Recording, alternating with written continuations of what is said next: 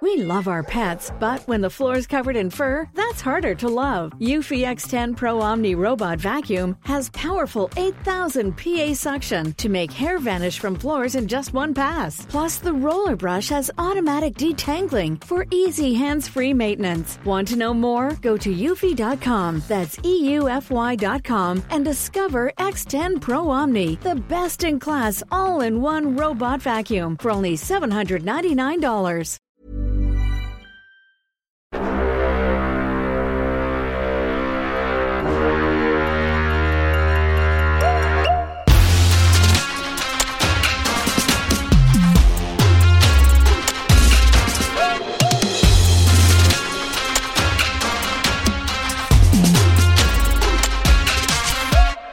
Bonjour à toutes et tous et bienvenue sur Le Fil de l'Épée, un podcast consacré à l'histoire de la guerre et des conflits armés, une coproduction entre le collimateur et Parole d'Histoire, un podcast associé au Rubicon et réalisé en partenariat avec le Centre des études de sécurité de l'IFRI et avec le soutien de la DGRIS du ministère des Armées.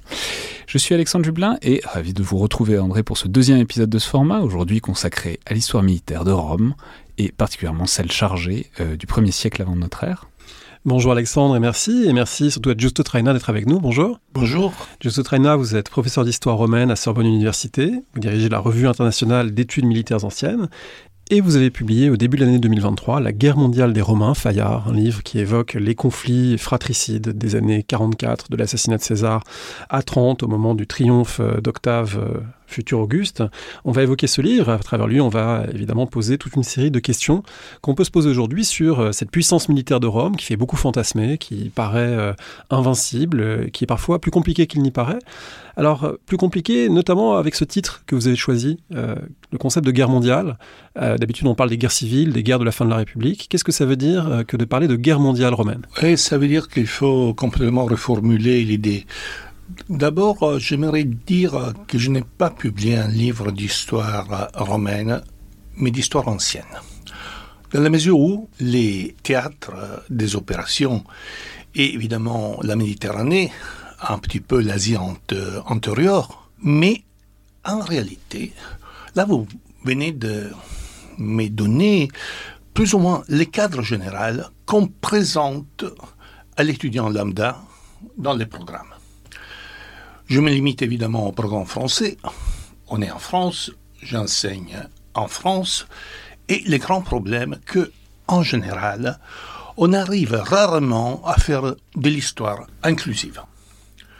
Les peuples extérieurs, et dans le cas particulier, il est question aussi de l'empire de Parthes, c'est plus qu'un peuple, c'est un empire rival, ils sont un peu euh, marginalisés. On les évoque justement quand il y a des opérations militaires.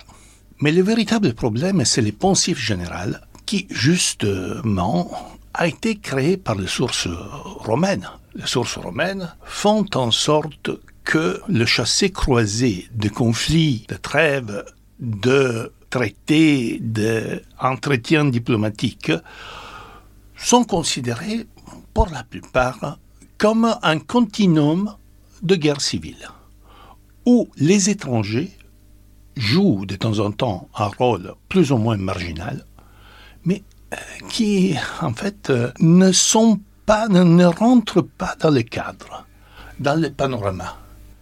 Et d'ailleurs, bah, je jugerai aussi une chose, en général en France, on fait rarement de l'histoire événementielle.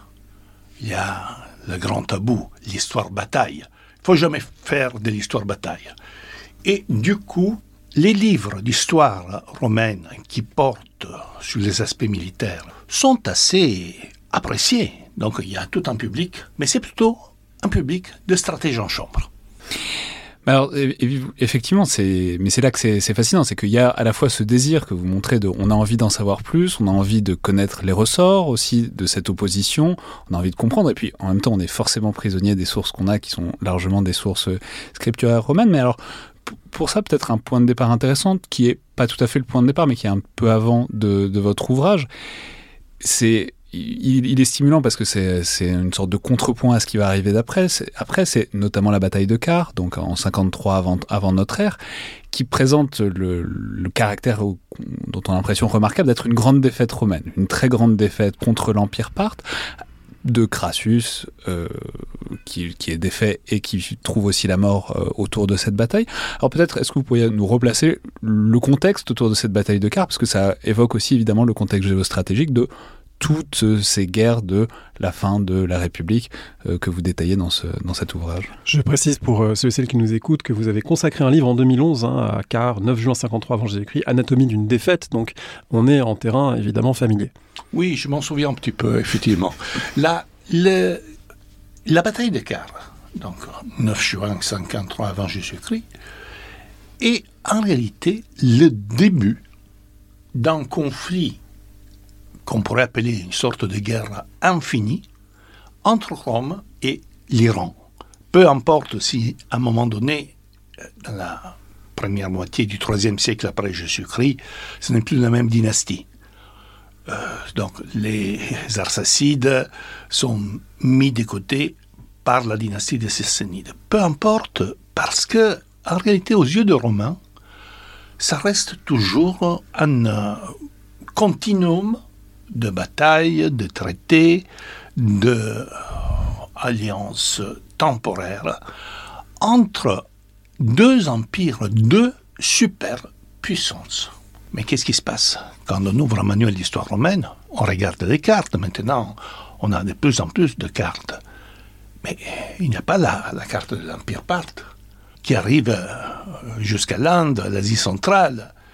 Et franchement, lorsque on fait de l'histoire économique, on comprend tout de suite qu'il euh, ne serait pas possible de faire de l'histoire économique romaine sans comprendre ce qu'il y a à côté. Mais bien entendu, c'est une question de point de vue. Parce que, bien sûr, on dit ça, aux snobs, c'est un genre d'approche comme de l'histoire bataille. Et non, ce n'est pas de l'histoire bataille. C'est une histoire où il y a aussi des batailles. Mais ce sont des batailles qui ont un début, une fin, une continuation et une reprise. Alors, je vais le dire, la guerre infinie entre Rome et l'Iran commence avec la bataille de Car, on est d'accord, mais quand est-ce que ça termine?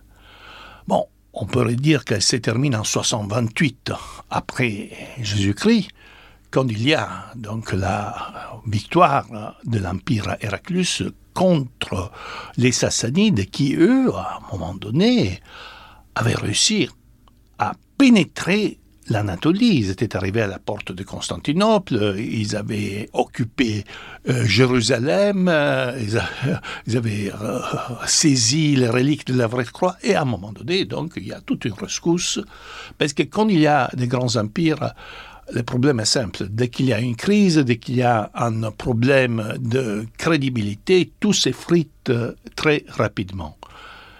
Et là, encore plus rapidement, dans la mesure où, à un moment donné, avec euh, en 636 après Jésus-Christ, nous avons la déferlante islamique qui euh, attaque sur le front de la Méditerranée l'Empire romain d'Orient et sur le front de la Mésopotamie, l'empire des Sassanides.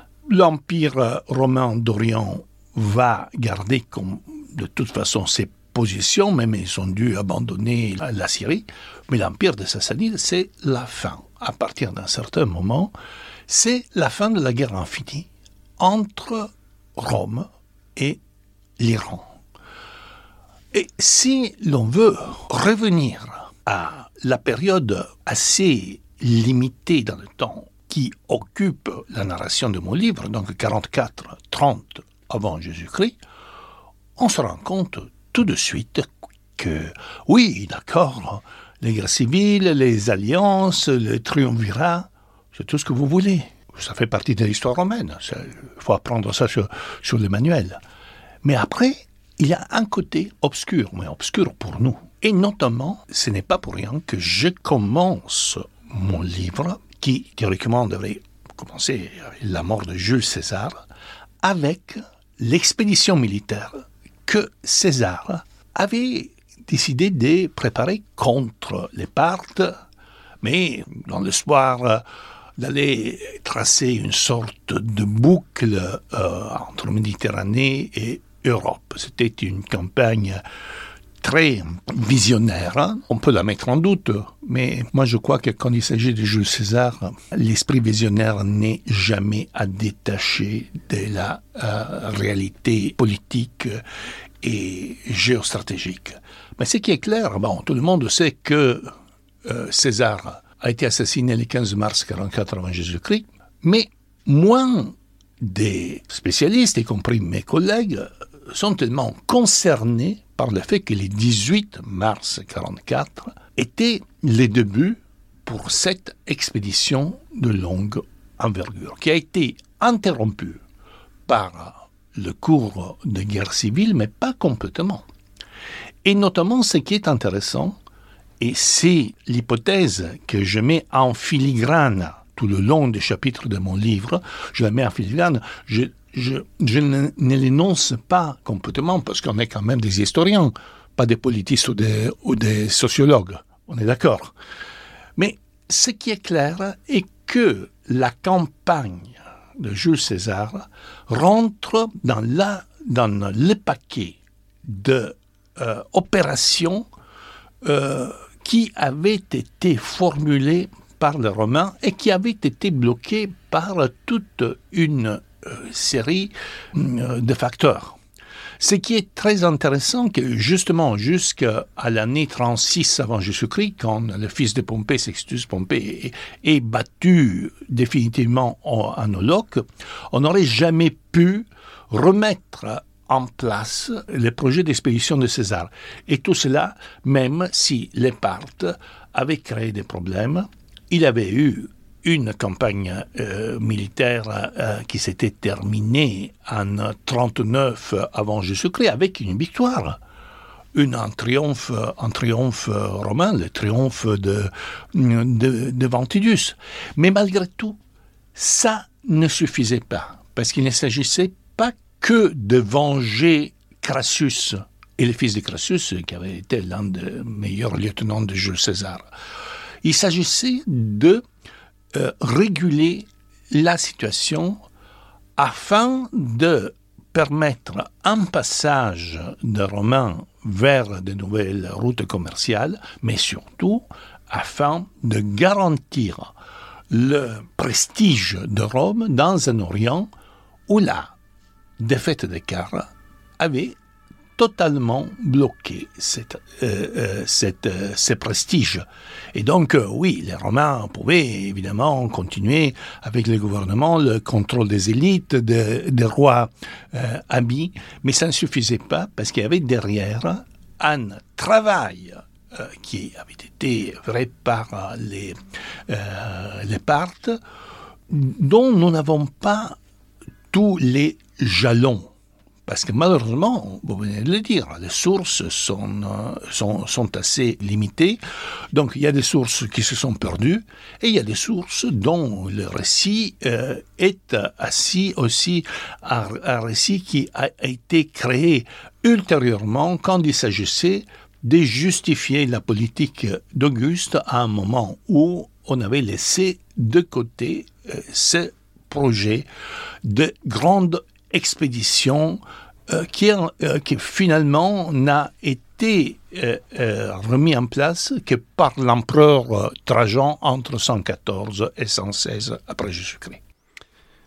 Est-ce que ça veut dire aussi que derrière ces projets, il y a euh, une image de la guerre, une image du chef militaire qui est pas seulement romaine, mais qui est aussi hellénistique, qui est aussi celle d'Alexandre? On sait que Alexandre a combattu en Asie, on sait que euh, certains de ses successeurs, les Séleucides, ont établi euh, leur pouvoir sur ces régions, ont affronté les mêmes adversaires. Est-ce que ça joue dans l'imaginaire romain de la guerre ces grandes références du passé auxquelles on voudrait se mesurer ou pas?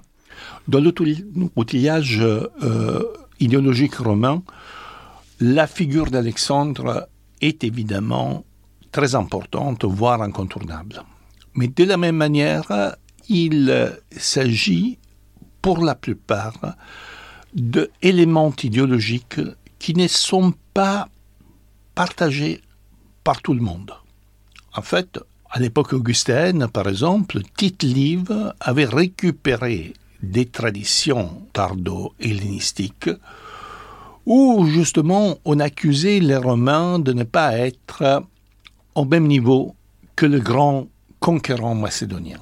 Jules César lui-même, il s'était mis sur le même plan qu'Alexandre et regrettait le fait que l'organisation euh, romaine de la carrière sénatoriale ne lui aurait jamais permis d'obtenir certains exploits au même âge que le roi de Macédonie, pour la bonne raison que sur la petite trentaine, on n'avait toujours pas le droit de devenir consul, donc euh, de se, voir attribuer un gouvernement de province et des zones d'opération d'une euh, certaine taille.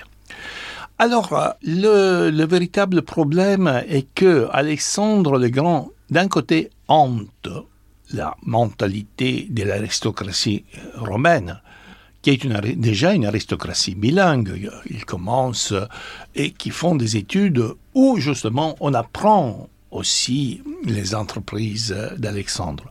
Mais de la même manière, il y a aussi une sorte d'identité romaine et qui permet aux Romains aussi de montrer qu'on peut arriver au-delà d'Alexandre. D'ailleurs, c'est la même raison pour laquelle César, à un moment donné, à deux reprises, 55 et 54, décide d'envahir l'île de Bretagne. Aucun intérêt géostratégique, voire économique, mais il fallait montrer aux Romains qu'un chef de guerre euh, de Rome était arrivé là où Alexandre n'aurait jamais oser mettre le pied. Et justement, pour euh, filer cette continuité, donc ça c'est la continuité symbolique entre l'un et l'autre, si on entre maintenant dans les côtés un peu plus militaires, parce que ça permet aussi de parler de cette manière dont que les Romains ont de faire la guerre, et, même de, des, relations, puisque ce sont des contacts qui sont aussi largement militaires, et cette supériorité qu'on a souvent tendance à supposer ou à projeter sur les Romains par rapport aux Parthes, mais aussi à tous les peuples dits barbares du pourtour méditerranéen. C'est-à-dire, à quoi est-ce que ça ressemble, la, l'art militaire des Romains à cette époque-là, et surtout quels sont les facteurs de cette supériorité supposée? Est-ce que c'est une lointaine filiation avec la bataille hoplitique euh, grecque, puis euh, ensuite ce, que c'est devenu euh, par les armées macédoniennes Est-ce que ça tient à d'autres facteurs organisationnels tactiques? C'est-à-dire, voilà, quels sont les facteurs de la puissance militaire romaine qui dont on a parfois l'impression qu'elle emporte tout sur son passage autour de la Méditerranée au 1er siècle avant Jésus-Christ? Un premier constat, la Légion romaine est de long le dispositif militaire le plus efficace. Mais la Légion a aussi des problèmes. La Légion, rappelons, c'est un groupe de 5-6 000 hommes qui est décomposé selon des sous-divisions, qui, ce qui en fait à la fois un groupe et en même temps un, quelque chose d'assez modulaire qu'on peut, qu peut Oui, oui, mais là, c'est la situation au premier siècle avant Jésus-Christ. Je ne crois pas qu'à l'époque de Jules César, il y avait des légions de 5 000, 6 000, 6 000 militaires.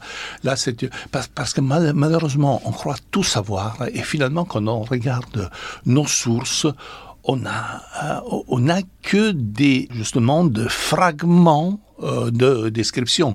Et, notamment, ce qui est intéressant est que à l'époque républicaine, le seul qui a voulu faire une description de la Légion était euh, un étranger, un grec, euh, Polybe. Euh, pour au début du Principat, c'est Flavius, Flavius Joseph. Donc, on voit bien Flavius Joseph qui était juif. Oui, oui. Et, et, et, ben, le deux, il y a un point de, de, de contact entre les deux auteurs parce que le deux avait été justement les otages, les prisonniers des Romains et qui finalement avaient terminé leur euh, carrière d'écrivain chez les Romains.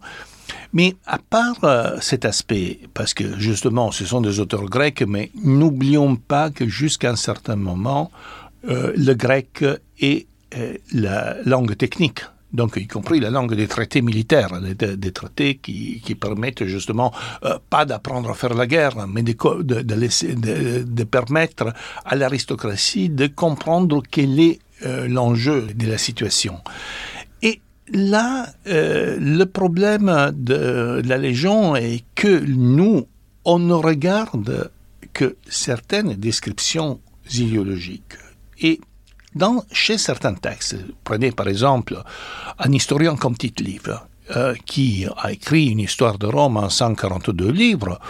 Nous avons gardé une série de, livres de titres libres, mais euh, pour l'époque républicaine, donc euh, jusqu'à pratiquement à la première moitié du deuxième siècle après, Jésus-Christ. Après, nous n'avons que de résumés. Donc, c'est un peu difficile.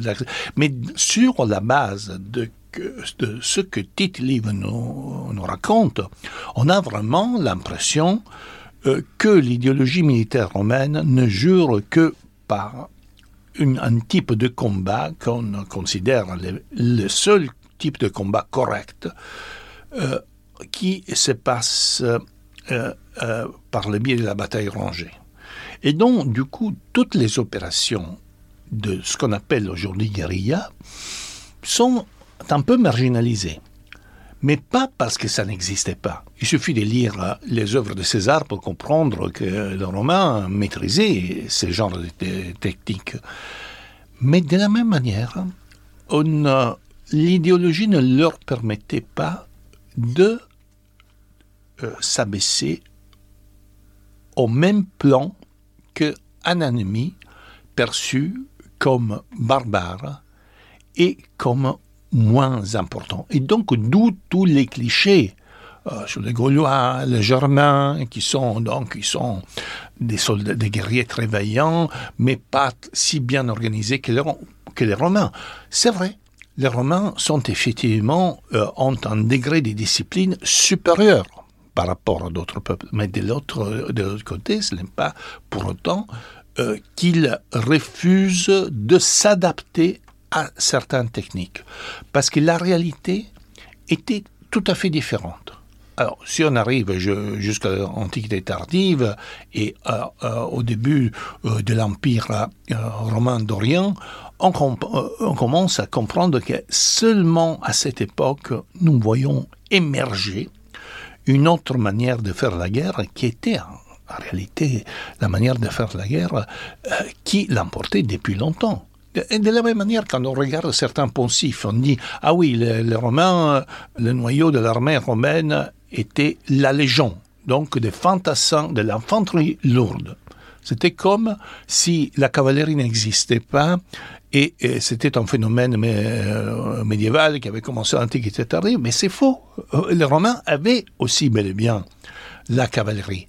Mais comme la légion se voulait euh, le portrait euh, de la société romaine, donc une société d'une oligarchie euh, citoyenne, et il euh, fallait mettre un peu de côté euh, cette cavalerie qui faisait penser à la vieille aristocratie de l'époque archaïque. Ce sont des questions sur lesquelles il faut toujours réfléchir parce que malheureusement, nous n'avons pas des données factuelles qui nous permettent de reconstituer une bataille comme on pourrait le faire pour les batailles à partir du 19e siècle.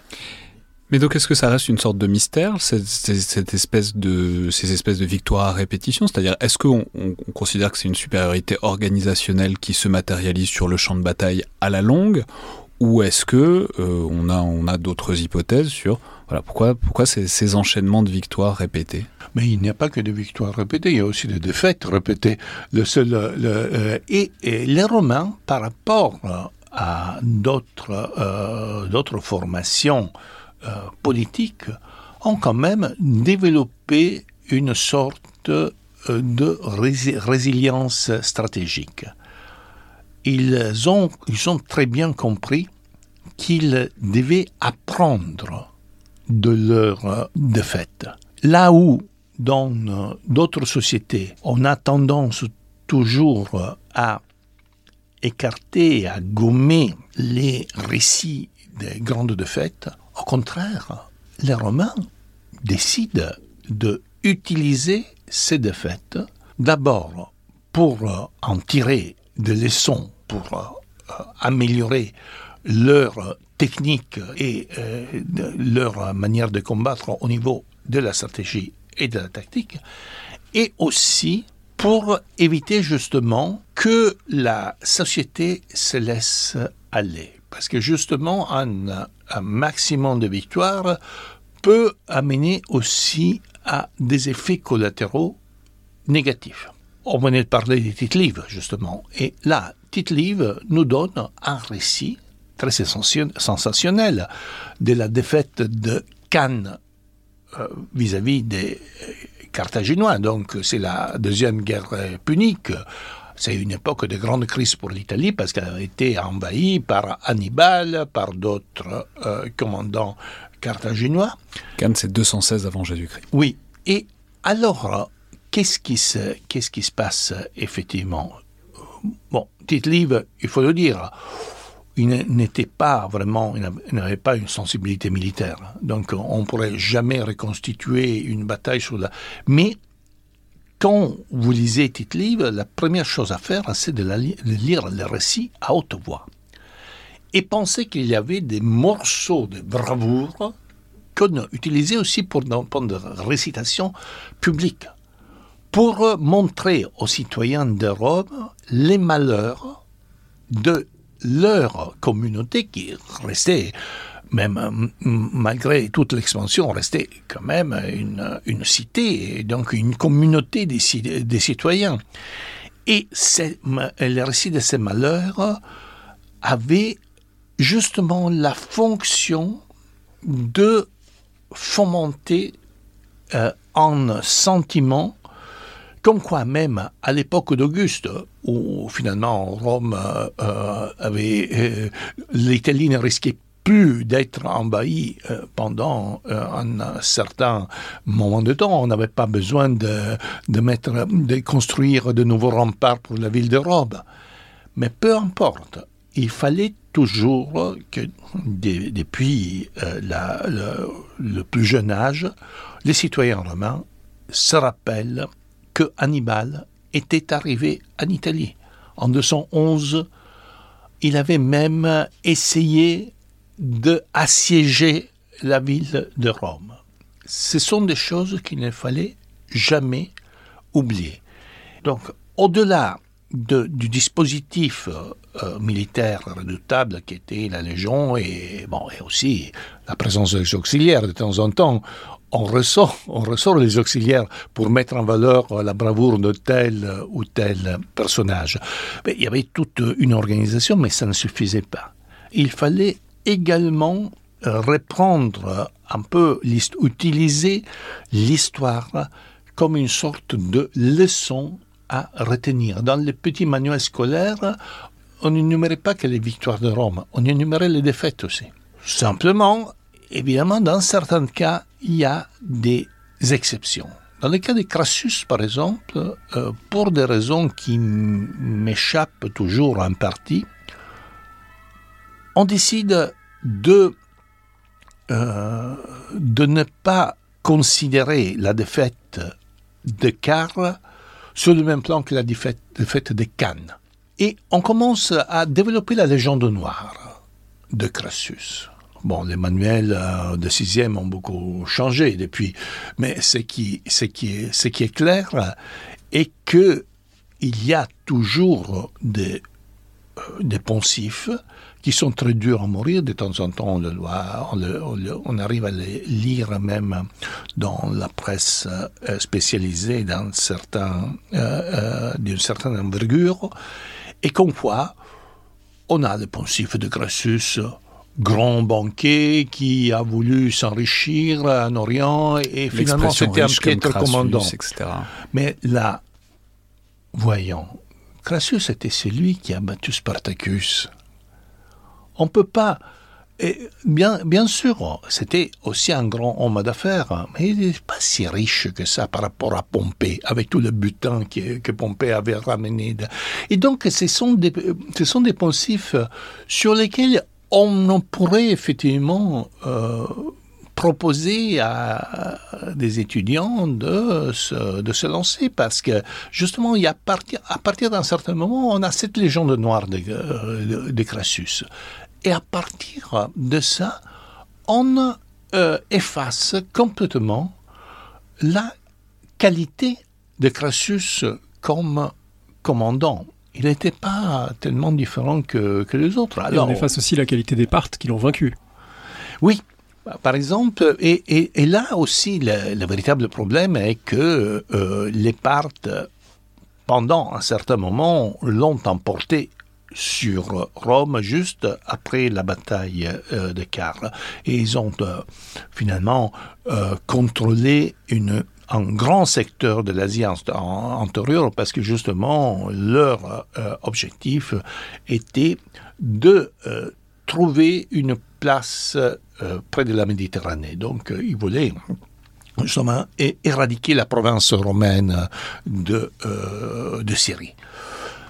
Mais le, problème des Parthes est que les Parthes aussi avaient leurs points faibles. Et le problème est que les Parthes, l'empire Parthe est un empire multiethnique avec plusieurs royaumes, principautés, il y avait des vassaux.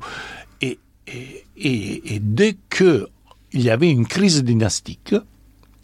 Euh, et, là, euh, les, tout l'Empire était immédiatement paralysé parce que ce petit royaume, euh, justement, commençait à proposer leur propre genre de politique. Et là, c'est euh, justement, vous parlez de la supériorité des Parthes. Mais nous avons, qu'est-ce que nous avons comme source? Nous avons la vie de Plutarque, de Crassus. Et Plutarque écrit une biographie. Dans l'Antiquité, la biographie n'était pas de l'histoire. Alors, Plutarque, d'accord, il avait une grande sensibilité pour l'histoire, donc il a récupéré toute une série de récits euh, qui, sinon, euh, auraient été effacés. Il a dû utiliser tite il a dû, utiliser probablement Asinius Polion. Donc, on avait effectivement des textes qui ont disparu et, euh, et qui nous auraient permis de mieux comprendre ce qui s'était passé. Mais en même temps, euh, dans son euh, projet littéraire, il devait mettre, il devait opposer finalement une armée romaine qui se voulait une armée d'infanterie lourde et une armée parte dont on met en valeur la cavalerie. La réalité est différente parce que les Romains avaient des auxiliaires qui étaient donc en grande partie des cavaliers.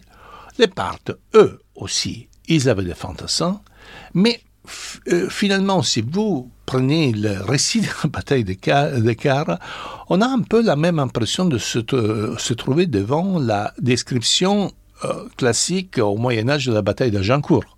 Donc d'un côté, nous avons les cavaliers, de l'autre côté, nous avons les archers.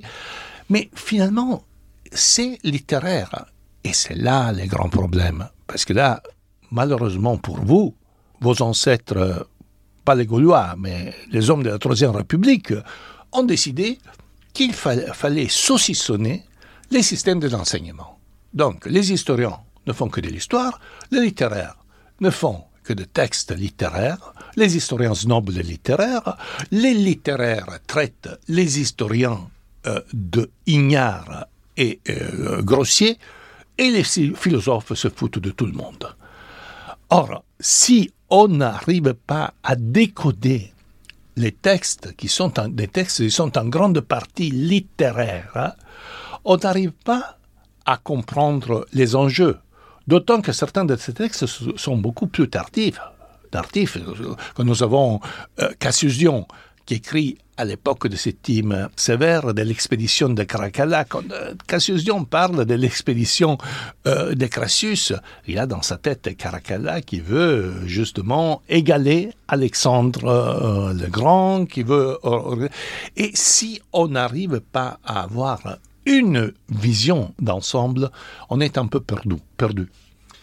Je voudrais rebondir sur un, terme qu'on a employé à plusieurs reprises déjà, celui d'auxiliaire. On en a parlé à propos de Crassus, mais aussi à propos des guerres, des guerres mondiales en fait que vous évoquez, parce que euh, le terme de guerre mondiale, quand on l'emploie pour la période contemporaine, elles sont à la fois mondiales ces guerres parce qu'elles se déroulent dans plein d'endroits du monde, mais aussi parce que sur les champs de bataille principaux se croisent des gens du monde entier, des Sénégalais, des Indochinois, des Kanaks, des Indiens, etc. Et d'une certaine manière, vous faites exister dans le livre, même si on comprend qu'on ne peut pas avoir tous les détails souhaitables, le fait que dans ces guerres de la fin de la République, il y a des auxiliaires, il y a des Gaulois, il y a des marins grecs, il y a même des archépartes, autrement dit, il y a déjà une hybridation des armées avec euh, des gens venus hors du monde romain ou partiellement romanisés qui combattent euh, à côté des légions, avec les légions, dans les légions. Oui, oui, et de temps en temps, on peut aussi euh, tomber dans la confusion. Parce que quand nous avons un texte, je crois que c'est Appien d'Alexandrie, qui parle euh, de renforts euh, qui ont été donnés par les Ibères. Alors justement, en grec, en latin, euh, les Ibères sont à la fois les populations de l'Espagne, mais aussi ceux, les, sujets du royaume d'Ibérie qui correspondent en, en grande partie à l'actuelle Géorgie centrale et orientale. Ce n'est pas la même racine, mais peu importe.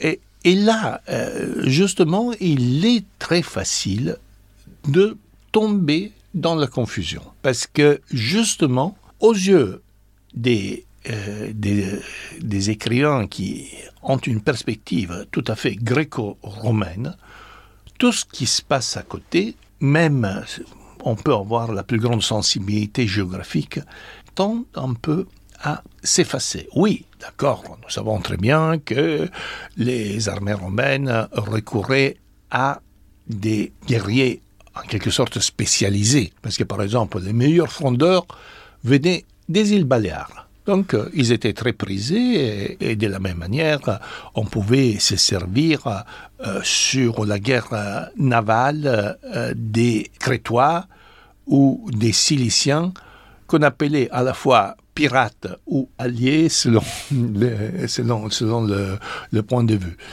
Mais ce qui est intéressant est que tous ces renseignements existent, parce qu'il y a des auteurs qui sont plus sensibles que les autres. Et chez Appien d'Alexandrie, qui était justement un alexandrin et, qui euh, euh, essayait de mettre en valeur d'autres euh, aspects, on montre un certain intérêt pour euh, la composante multiethnique des armées romaines. Et de temps en temps, nous avons des surprises. Prenez les traces, par exemple. À la bataille de Philippe, les traces sont à la fois les euh, alliés euh, des Brutus et Cassius et, de l'autre côté, des triumvirs. Rappelons, la bataille de Philippe, c'est donc après l'assassinat de César, c'est d'un côté Octavien et Marc-Antoine, et de l'autre côté les Césaricides, donc Brutus et Cassius. Et c'est une guerre qui, enfin, ce sont des batailles qui se déplacent tout autour du bassin méditerranéen, et notamment dans la partie orientale. Oui, oui, et là, on est, on est dans les Balkans euh, aux orientaux, mais ce qui est intéressant, que les traces qui euh, euh, à côté, donc dans un territoire qui correspond grosso modo à l'actuelle Bulgarie, Turquie européenne, euh, finalement décident une stratégie assez intelligente. Ils disent on, on, on, on, partage nos armées, donc un des principes décide de s'allier aux Pompéiens, un autre principal s'allie aux Césariens, et de toute façon, les Thraces avaient une telle importance géopolitique parce qu'ils contrôlaient, entre autres, les Dardanelles, et, savaient très bien euh, que c'était la seule manière de s'en sortir. ils répartissent les mises en quelque sorte. Oui, oui, oui. Et en même temps, c'est très intéressant parce que vous indiquez aussi quelque part, je crois que c'est Antoine qui reprend cette leçon de César, que en fait, quand il y a quelqu'un, enfin quand, quand c'est une puissance géopolitique prend parti pour quelqu'un, on peut être intransigeant avec les petits, mais par contre, à partir d'une certaine taille, il faut euh, quand même concilier et pardonner. Il faut toujours s'arranger avec les puissances géopolitiques importantes, même quand elles sont dans le camp opposé euh, au mauvais moment. Oui, mais la fameuse euh, clémence de César, c'était justement ça. Et ça a marché très bien sur le plan de la politique internationale. Ça a moins bien marché sur la politique intérieure, parce que, euh, euh, et la preuve, il a été assassiné par une conjuration de sénateurs dont une grande partie étaient aussi des anciens, euh, des, fidèles. Mais justement, pour sauter dans une autre direction, je voudrais aussi ajouter un autre problème. quand on, lit nos textes, pour la plupart c'est des textes en grec et en latin, on a une tendance à, croire que les Grecs et les Romains avaient développé une sorte de barrière euh, culturelle vis-à-vis de l'autre. C'est ce qu'on résume souvent par le concept de barbare. Oui, mais, euh, mais pour les Grecs, c'était le cas. Les Romains, oui, on utilise de temps en temps le euh, terme euh, mais c'est un calque des Grecs, euh, du grec, et justement, mm, même si c'était un processus très lent, ils étaient quand même plus inclusifs que, que les Grecs. Ils avaient quand même un système de la citoyenneté qui permettait aux étrangers d'aspirer ça, n'arrivait pas tout le temps, jusqu'à un certain moment, mais ça, leur permettait d'aspirer à intégrer le système euh, romain. Mais ce qui est intéressant, c'est que les Romains aussi avaient des degrés d'interaction. Hein, euh, croyez-vous que la guerre de Gaulle a été faite euh, exclusivement par les biais d'interprètes? Bien entendu, certains commandants avaient appris euh, je ne sais pas jusqu'à quel niveau, la langue des populations locales. Et il y a une histoire dont je parle de mon livre, c'est celle de Decimus Brutus. Decimus Brutus était un ancien lieutenant de César, après Césaricide, après euh, adversaire de Marc-Antoine en Italie du Nord, et à cause des bouleversements euh, qui se passent en 43 avant Jésus-Christ, il finit par perdre le contrôle de son armée et il arrive avec un tout petit comité de euh, fidèles cavaliers celtiques et il se réfugie euh, dans un endroit au pied des Alpes, où il y avait un certain Camillus qui était un euh, chef celtique qu'il connaissait déjà parce que c'était un ancien de la guerre, parce que Decimus Brutus était un ancien de la guerre de Gaulle.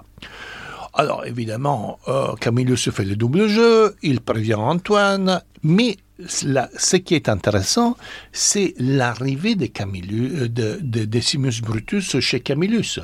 En fait, il est déguisé en gaulois, il parle la langue et jusqu'au moment où il voit Camillus, il passe presque inaperçu. Il est considéré comme un auxiliaire euh, romain.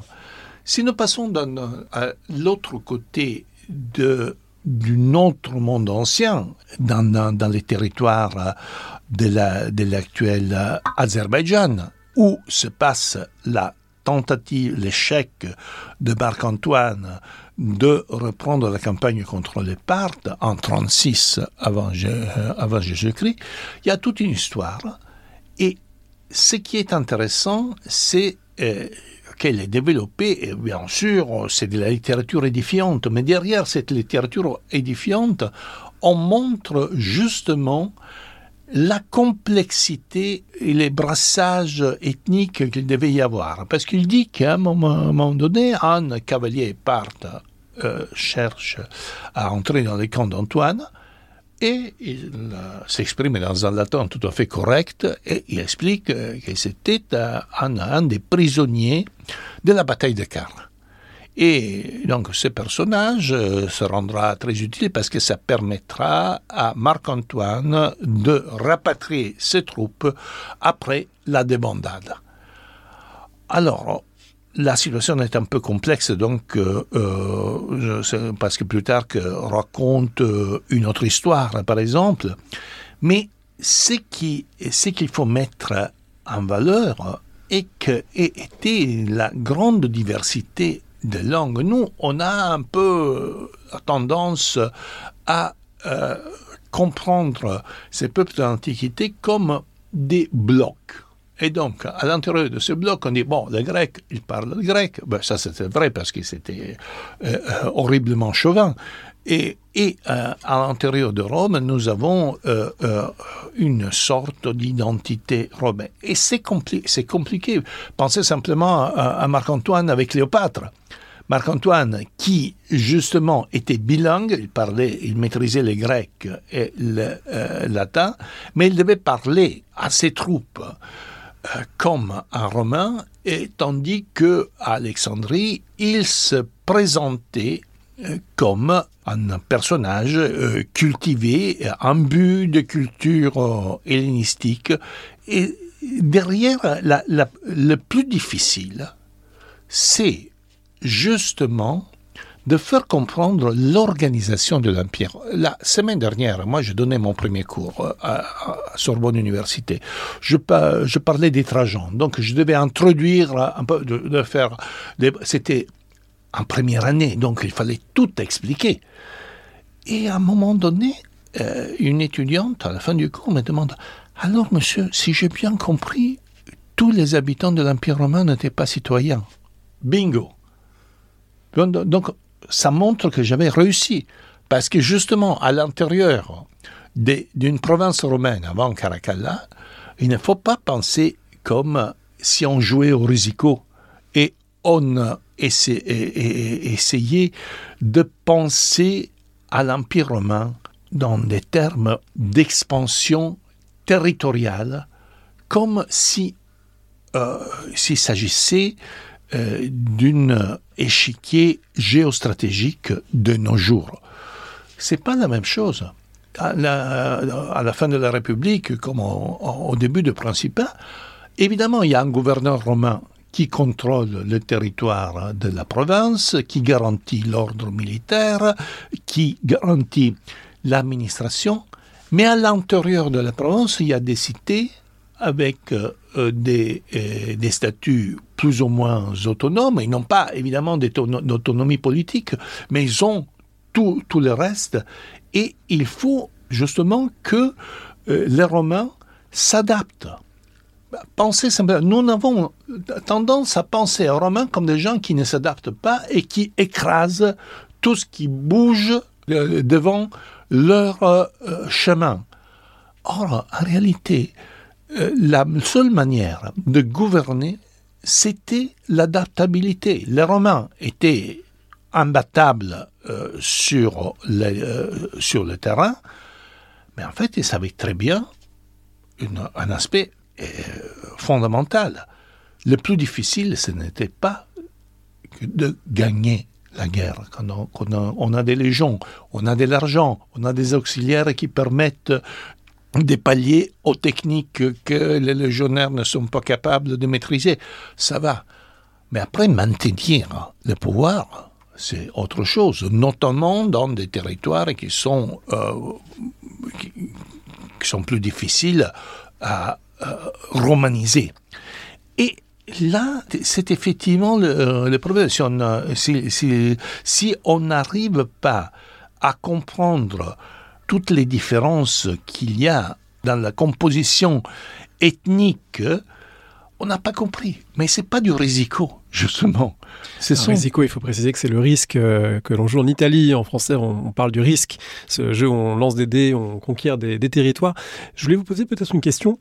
Une question classique euh, sur euh, ces guerres de la fin de la République, cette guerre mondiale des Romains, qui est la loyauté des légions finalement, jusqu'au deuxième siècle, on comprend bien que les légions se battent pour Rome, et donc euh, on se bat contre des gens extérieurs, et il n'y a pas trop de problème pour savoir à, qui obéir. À partir du moment où il y a des imperatores rivaux qui s'affrontent, comment on est sûr que les soldats vont obéir? Ils obéissent pourquoi? Et donc je, précise parce que on pourrait se dire il y a, a peut-être deux grandes options. Il y a le charisme d'un côté du chef qui a soudé à lui ses soldats, et puis on pense aussi à des raisons beaucoup plus prosaïques, matérielles, le butin, les terres. Alors qu'est-ce qu'il en est du lien qui unit ces imperatores avec leurs troupes? Parce que évidemment sans troupes, euh, ça n'aurait pas pu durer aussi longtemps, et ces guerres n'auraient pas eu cette dimension mondiale. Ah oui, c'est alors, vers la fin de la République, la situation a changé. Parce que déjà, à l'époque des guerres puniques, on avait des légionnaires qui étaient euh, obligés de passer plusieurs saisons hors de leur patrie, de leur famille.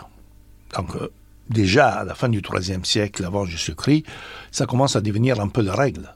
Donc, et évidemment, cela change énormément le système traditionnel, qui était un système donc des citoyens, qui était aussi des bergers, des paysans, euh, qui devaient faire la guerre pendant l'été, mais qui après devaient rentrer chez eux euh, pour assurer euh, la survie de, leur famille.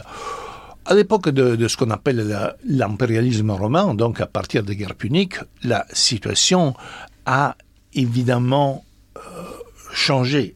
Et au fur et à mesure que l'armée évolue, à la fin du deuxième siècle avant Jésus-Christ, il y a les soi-disant réformes de Marius. Mais en réalité, Marius n'a fait que rationaliser un processus qui était déjà euh, sur place euh, depuis plus d'un siècle. Et on commence à avoir une armée professionnelle, donc euh, qui est subventionnée euh, par l'État romain. Là, on est d'accord. Mais au fur et à mesure que cette armée professionnelle se développe, se crée évidemment un rapport plus important avec le chef de guerre. C'est le cas de Marius, ça sera le cas de Sylla, et ainsi de suite, jusqu'à Pompée, César, Marc-Antoine jusqu'à la fin de la République. Donc c'est un système où effectivement, bon, on disait, certains écrivains moralistes disaient que le soldat romain était plus attaché à son chef qu'à sa propre patrie. Mais ce n'est pas qu'une question de guerre civile, donc même dans les campagnes euh, extérieures. Le plus difficile, c'est de comprendre jusqu'à quel point euh, cette situation correspondait ou pas à la réalité. Ce qui est clair est qu'une campagne militaire bien réussie permettait à tous les soldats, et, et pas qu'aux aux officiers, d'obtenir du butin, de la gloire et aussi du prestige. Donc dès qu'un légionnaire rentrait dans son petit municipe euh, ou colonie, euh, donc des petites euh, cités qui se trouvaient en Italie ou dans des territoires provinciaux pas si éloignés, alors là, effectivement, le prestige militaire lui permettait d'avoir aussi du crédit et donc de commencer, par exemple, une euh, carrière euh, municipale. À un niveau plus élevé, euh, tout cela concernait aussi la politique, la romaine.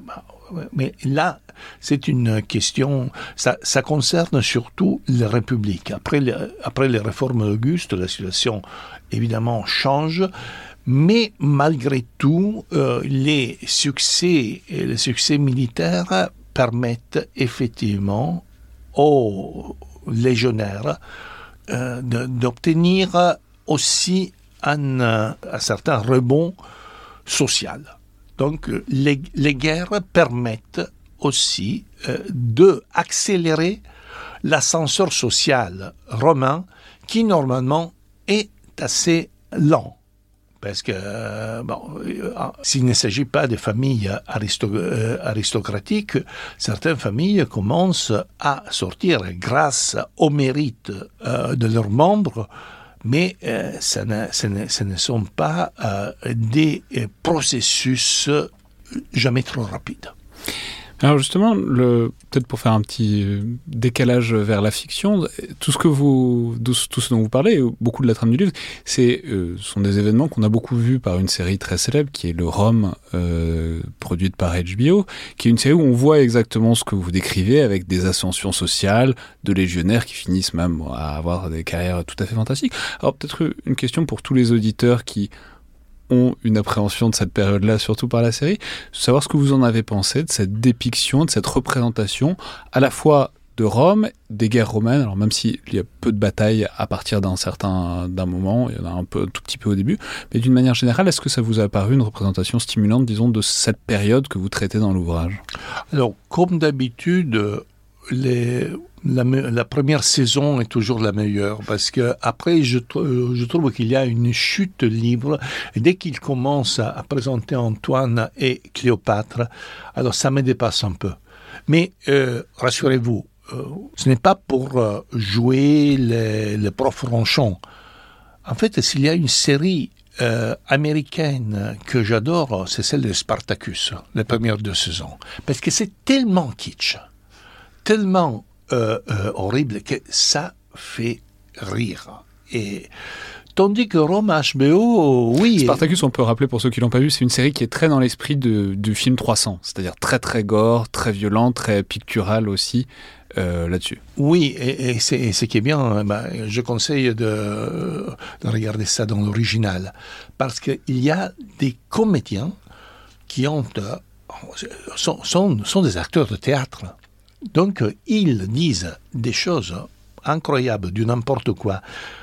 Des, soi-disant blasphèmes dits par euh, euh, euh, Romain. En fait, il n'y avait pas de blasphémie à Rome. Mais ce sont des choses incroyables qui sont présentées avec le plus grand sérieux. Et, donc ça, ça, ça, ça, plaît beaucoup.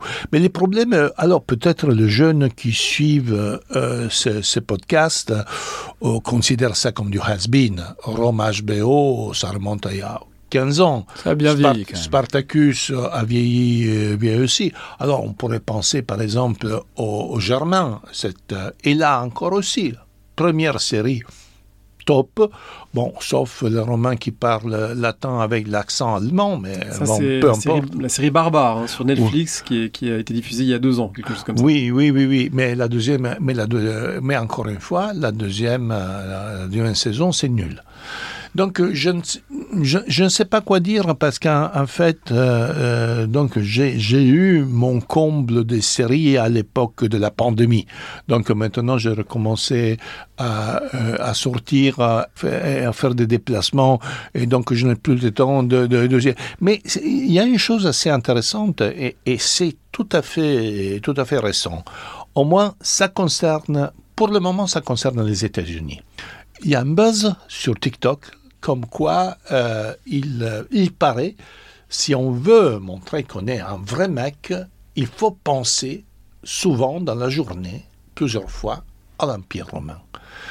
Et alors, je, récup- euh, je reconstruis la genèse euh, de ce buzz.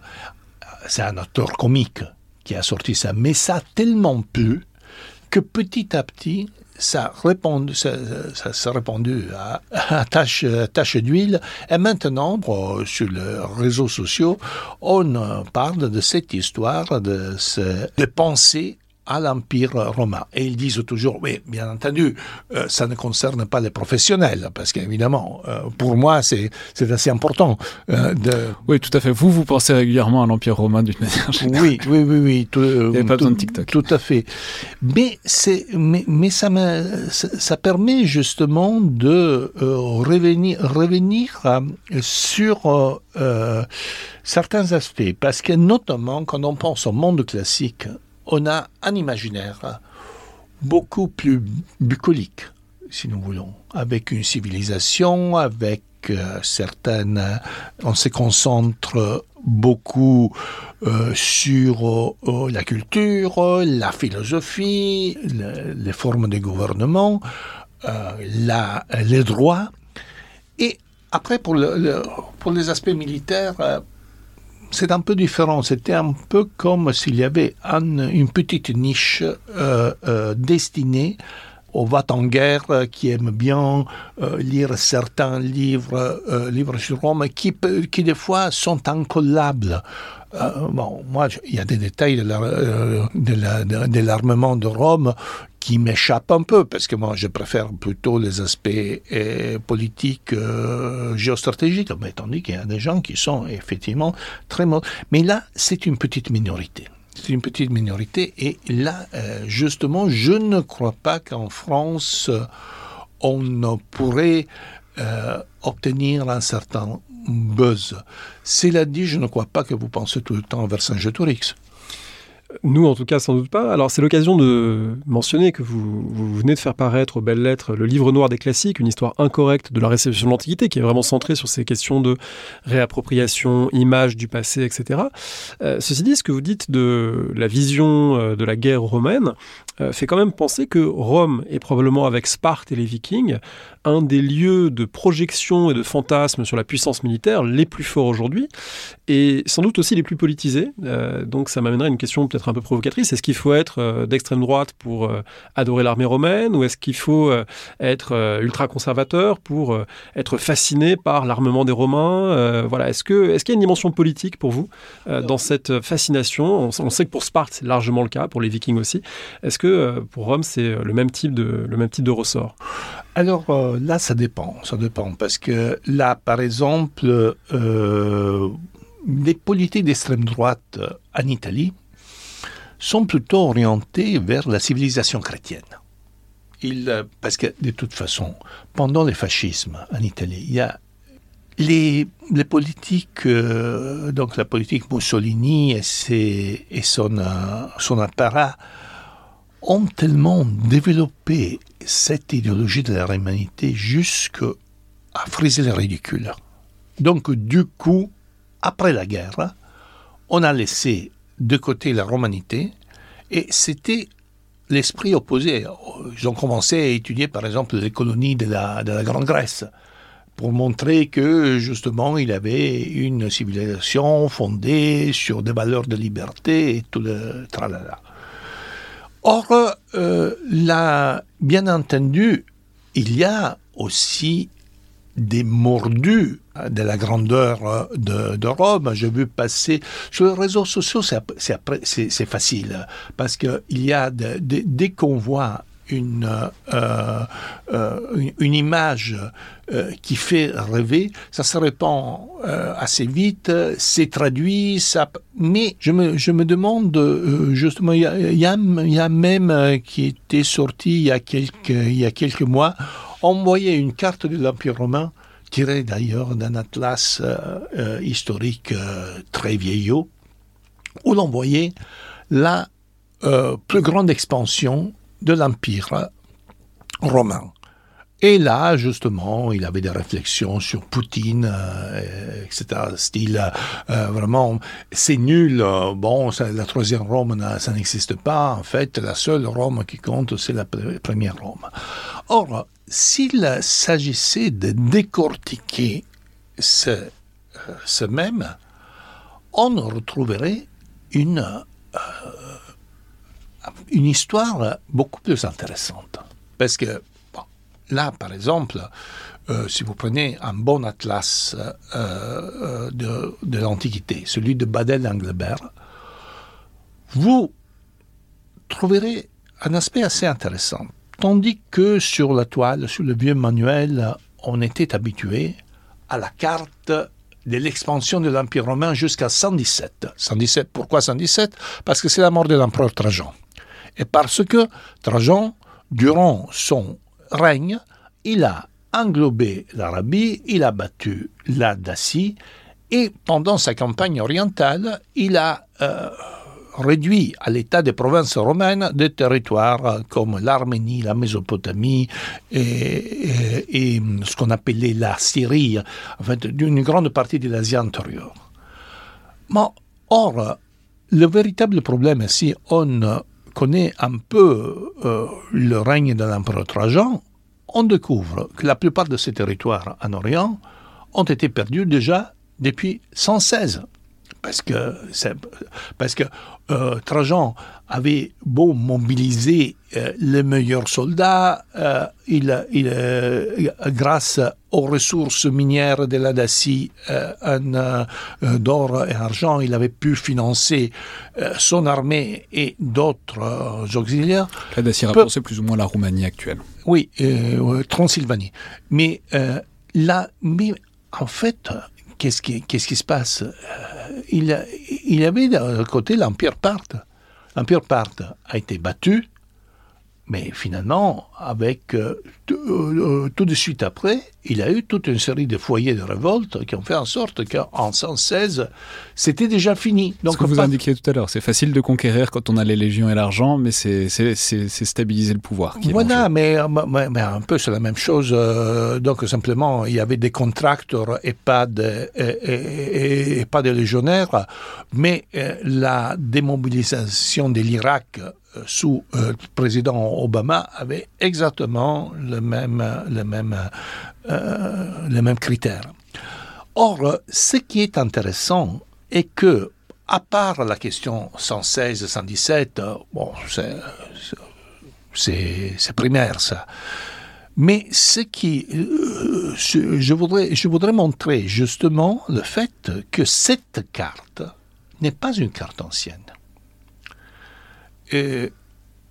la première euh, carte moderne de l'Empire romain remonte à la seconde moitié du XVIe siècle et ça a été fait par le grand euh, géographe flamand Abraham Ortelius.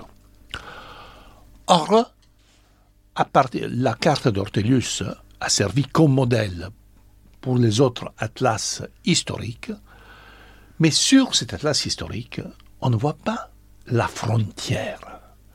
Il y a une chose qui nous hante, le limès, la frontière entre nous et l'autre.